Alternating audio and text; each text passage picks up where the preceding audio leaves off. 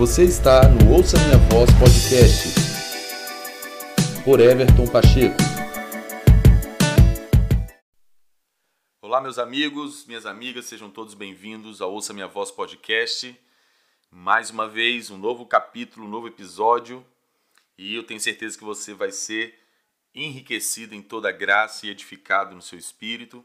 E eu quero ler o texto de Filipenses, capítulo 1, verso 6, que diz o seguinte: Estou convencido de que aquele que começou a boa obra em vocês vai completá-la até o dia de Cristo Jesus.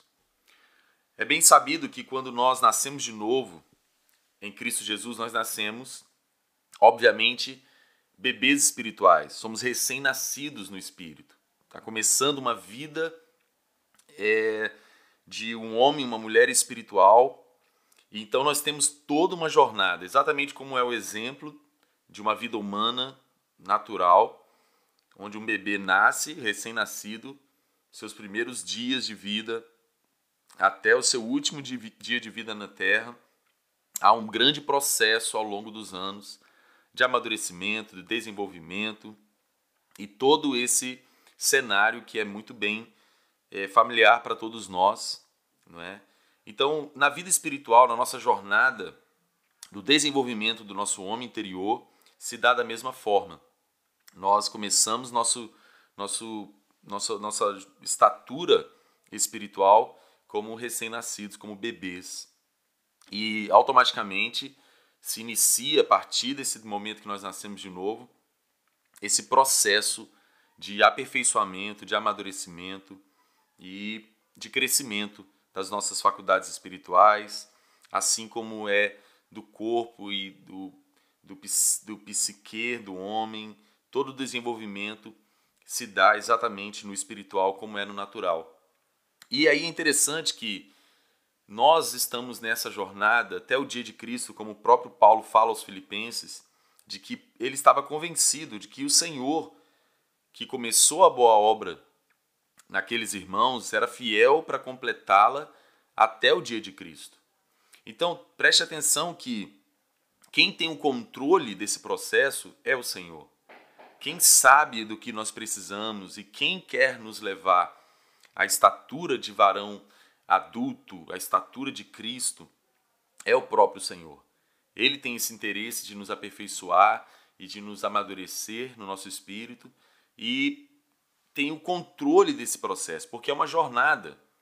É uma jornada, é, é uma ilusão nós pensarmos que nós vamos é, crescer espiritualmente da noite para o dia. É uma ilusão nós negarmos o fato que a Bíblia é bem clara em nos ensinar e nos revelar que todos nós estamos num processo. E esse processo, assim como esse texto de Filipenses 1,6 é, fundamenta, ele é até o dia de Cristo.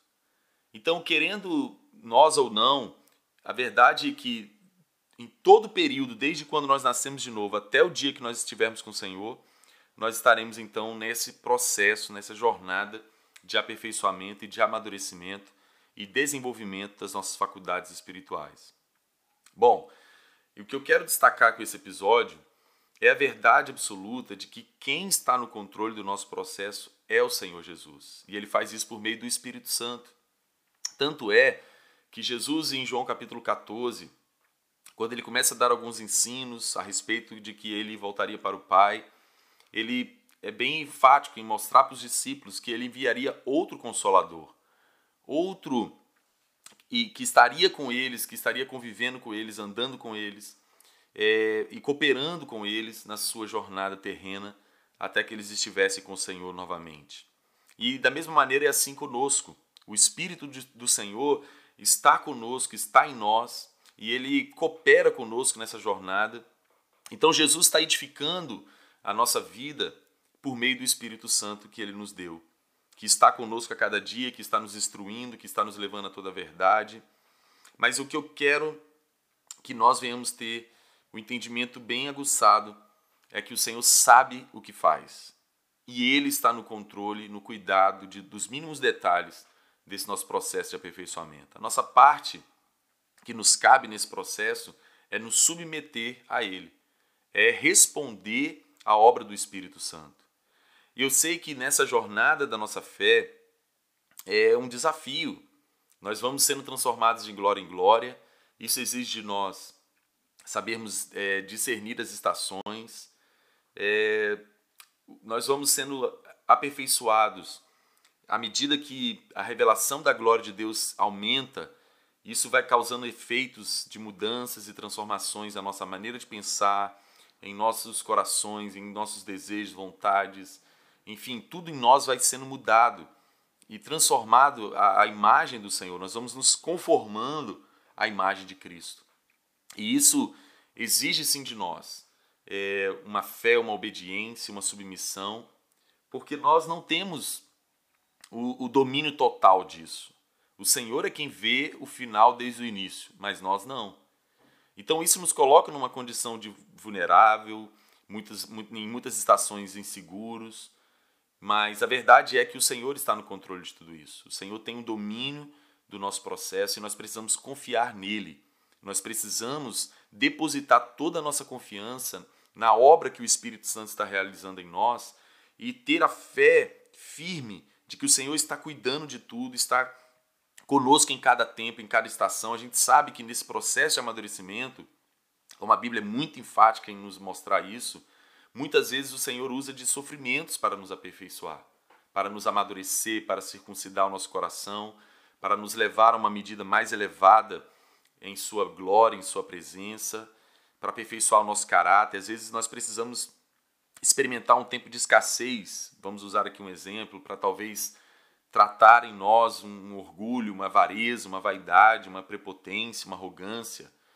Ou seja, isso é só um exemplo que eu estou dando, mas a verdade é que muitas vezes esse processo de amadurecimento e aperfeiçoamento nos coloca em um período de fogo, onde o Espírito do Senhor está nos refinando. Como o ouro é refinado pelo fogo, o Senhor está nos queimando, nos aperfeiçoando por meio do seu fogo, porque Ele quer queimar coisas em nós que precisam ser queimadas, carnalidades, seja o que for. Então, tudo isso nos coloca nesse lugar de dependência, de confiança de que o Senhor sabe do que está fazendo, como fazer, e Ele sabe o que nós podemos suportar, e, e, ele, e ele cuida de nós, mesmo em, em estações de seca, de desertos, que talvez Ele precise nos levar, Ele vai estar cuidando dos detalhes ali. Há um texto também, eu acho muito forte, interessante, no, no Evangelho de Marcos, capítulo 4, no verso 26, que diz o seguinte: Ele prosseguiu dizendo: O reino de Deus é semelhante a um homem que lança semente sobre a terra. Noite e dia, estando ele dormindo ou acordado, a semente germina e cresce, embora ele não saiba como. A terra por si própria produz o grão. Primeiro o talo, depois a espiga, e então o grão cheio na espiga. Logo que o grão fica maduro, o homem lhe passa a foice, porque chegou a colheita. Então, olha que interessante, à medida que o reino de Deus está se expandindo em nós, em nosso, em nosso coração, em nossa maneira de pensar, em nosso mundo, vamos dizer assim, porque isso é gradativo, a gente tem essa parábola aqui tão preciosa para nos revelar que como que Deus está no controle desse processo. Ou seja, o reino de Deus é semelhante ao homem que lança sua semente e esse homem vai viver na vida dele. Ele acorda, dorme, os dias vão passando, ele não está vendo o processo que a, que a semente está experimentando ali dentro do solo. Mas a semente está passando por um processo de transformação, de crescimento e de desenvolvimento, e automaticamente depois ele vai nascer ali um ramo, esse ramo começa a crescer, começa a se desenvolver, até se ter uma planta, daqui a pouco começa a aparecer os primeiros frutos, daqui a pouco essa árvore tem a condição, esse, essa planta tem a condição de gerar frutos de verdade por inteiro, e esses frutos nascem verdes, vão amadurecer até estarem prontos para a colheita. Dessa mesma forma, é o processo que eu e você experimentamos durante a nossa jornada terrena de aperfeiçoamento e de amadurecimento do nosso homem espiritual. Mas o que eu quero destacar é que nesse, nesse processo, o reino de Deus é semelhante a esse homem que lançou sua semente. A gente dorme, acorda, entra uma estação, sai de uma estação, vem outra, passa-se uma semana, um mês, um ano, uma década. Nós estamos nesse período de transformação e é como se nós estivéssemos vivendo nossa vida. É como se, de uma forma talvez natural, não esteja acontecendo nada. Mas a verdade é que em cada tempo, em cada estação, o Senhor está nos aperfeiçoando, nos ensinando, nos levando à verdade, nos revelando cada vez mais o seu propósito, o seu coração. E, e o Espírito do Senhor está operando isso desde que nós estejamos submissos e inclinados a essa obra. Então o Senhor mantém esse domínio, esse controle desse processo até o dia de Cristo. Ele cuida de cada momento, de cada detalhe, de cada estação que nós estamos. E aí eu me lembro da vida de José, que é bastante conhecida por toda a igreja. É tão interessante a gente ver é, isso que eu estou mencionando aqui na vida dele. Porque quando Jacó recebe é, o sonho que ele iria é, ter uma posição de governo, que seus familiares, seus irmãos e até mesmo seus pais iriam se curvar diante dele, é, ele recebeu esse sonho. E quando ele recebeu esse sonho, na onisciência e na, na onipotência de Deus, isso estava feito, estava cumprido. Deus é, termina desde o início aquilo que ele determinou fazer. Mas é interessante que a partir de José receber esses sonhos e essa, né, essa palavra e esse destino que o Senhor tinha para ele de governador, começou então em um processo longo, bem doloroso para José, bem desafiador para ele, como todos conhecem. Então José é vendido pelos seus irmãos. Em primeiro lugar, ele sofre toda a ira dos seus irmãos, a rejeição, até mesmo de Jacó por um momento. E aí então seus irmãos, por movidos de inveja e de ira contra ele, por se, se achar superior, eles interpretaram dessa forma. Como todos sabem, Jacó foi, José foi vendido, não é, como escravo para o Egito. Então você, você vê como que é interessante. Se José pudesse indagar, né? Poxa vida, o Senhor me deu um sonho de que eu seria um governador e agora eu estou numa situação de escravidão, vendido como escravo pelos meus próprios irmãos numa terra estrangeira. Ou seja, parece que a coisa saiu do controle, parece que a coisa se perdeu. É, o processo de José, tipo, foi por água abaixo. A, a, o cenário natural é esse. Mas Deus estava no controle e estava é, aperfeiçoando a sua obra na vida de José até o fim e estava cuidando de José por mais que esse cenário fosse tão adverso. Então José agora vendido para o Egito como escravo, como todos nós sabemos, vai então é, ser comprado por Potifar e vai começar então a trabalhar e servir para esse é, general de, de, de, egípcio e agora José então está experimentando dessa condição. Só que é interessante que José, é, se nós formos em Gênesis capítulo 39, no verso 2, quando ele está na casa de Potifar, o que, que acontece? Nós lemos o seguinte: o Senhor estava com José, de modo que este prosperou e passou a morar na casa do seu senhor egípcio. Olha que interessante, o Senhor estava com José quando ele estava naquela condição de escravo no Egito, longe da sua casa, sozinho, como se tudo tivesse por ido por água abaixo, mas Deus estava no controle. Deus estava com José naquele, naquele momento, naquela estação da vida dele, naquela, naquela estação do processo. Porque a, a palavra que Deus deu a José, de que ele seria governador, e o cumprimento disso tinha essa jornada de processo onde José precisava ser preparado e qualificado para alcançar então o cumprimento dessa palavra. E é isso que acontece conosco, tanto na nossa vida, no nosso espírito, e como também na, na, no, ao exemplo de José, quando nós temos algum chamado. E muitas vezes a gente fala: Meu Deus, mas Senhor, o Senhor me deu uma palavra que eu iria para uma nação, ou que eu queria, eu iria exercer um ministério influente, ou que eu iria, enfim, gravar um CD, seja o que for. E às vezes o cenário que estamos vivendo é completamente contrário para o cumprimento disso. Mas nós não podemos esquecer que aquele que começou a boa obra é fiel para completá-la. E ele está no controle. Então José, mesmo no Egito, o Senhor estava com ele. Seus irmãos não estavam mais, seus pais não. Enfim, mas o Senhor estava com ele, cuidando dele dos mínimos detalhes. Então o Senhor o fez prosperar ao ponto dele passar a morar na casa de Potifar e se tornar então o quê?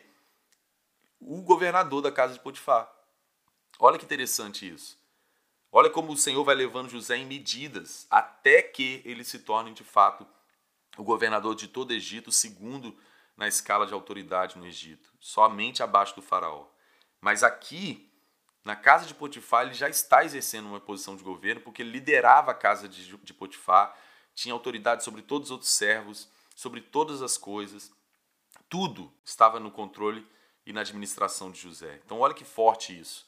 Deus estava trabalhando, treinando e aperfeiçoando José dentro do seu propósito, mas isso ainda não era o cumprimento total da palavra que o Senhor tinha para ele.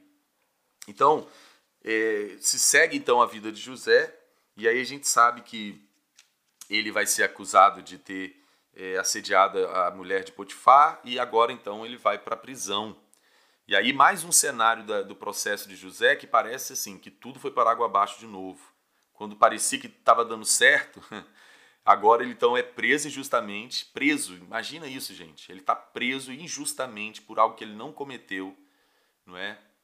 Por uma acusação falsa da mulher de Potifar, e agora ele está preso. É tipo, acabou, estou preso, quem vai me tirar daqui? Eu estou num país estrangeiro, não tem ninguém por mim aqui. Já era, acabou a palavra, acabou a promessa para José. Mas nós não podemos esquecer que o Senhor está com o controle e o domínio de todas as coisas, mesmo em esses momentos tão adversos e difíceis. Olha que interessante. Gênesis capítulo 39, verso 20. Mandou buscar José e lançou-o na prisão em que era posto os prisioneiros do rei. José ficou na prisão, mas o Senhor estava com ele e tratou e o tratou com bondade. Mais uma vez, o Senhor está com ele, concedendo-lhe a simpatia do carcereiro. Por isso, o carcereiro é, encarregou José de todos os que estavam na prisão e ele se tornou o responsável por tudo que lá sucedia. O carcereiro não se preocupava com nada do que estava a cargo de José, porque o Senhor estava com José e lhe concedia bom êxito em tudo que ele realizava. Que coisa tremenda, irmãos. Que coisa incrível isso daqui, meu Deus. Olha que forte. Agora José está na cadeia. Como eu mencionei, parece que tudo deu errado de novo, parece que já era. Mas Deus tem o controle do processo de José. E lá na cadeia, Deus estava com José e o fez o quê? Governador da cadeia. Porque, mais uma vez, é, é incrível isso, mais uma vez, o carcereiro viu graça em José e deu a chave de tudo na mão dele um preso com a chave da cadeia, falando: cuida de tudo para mim.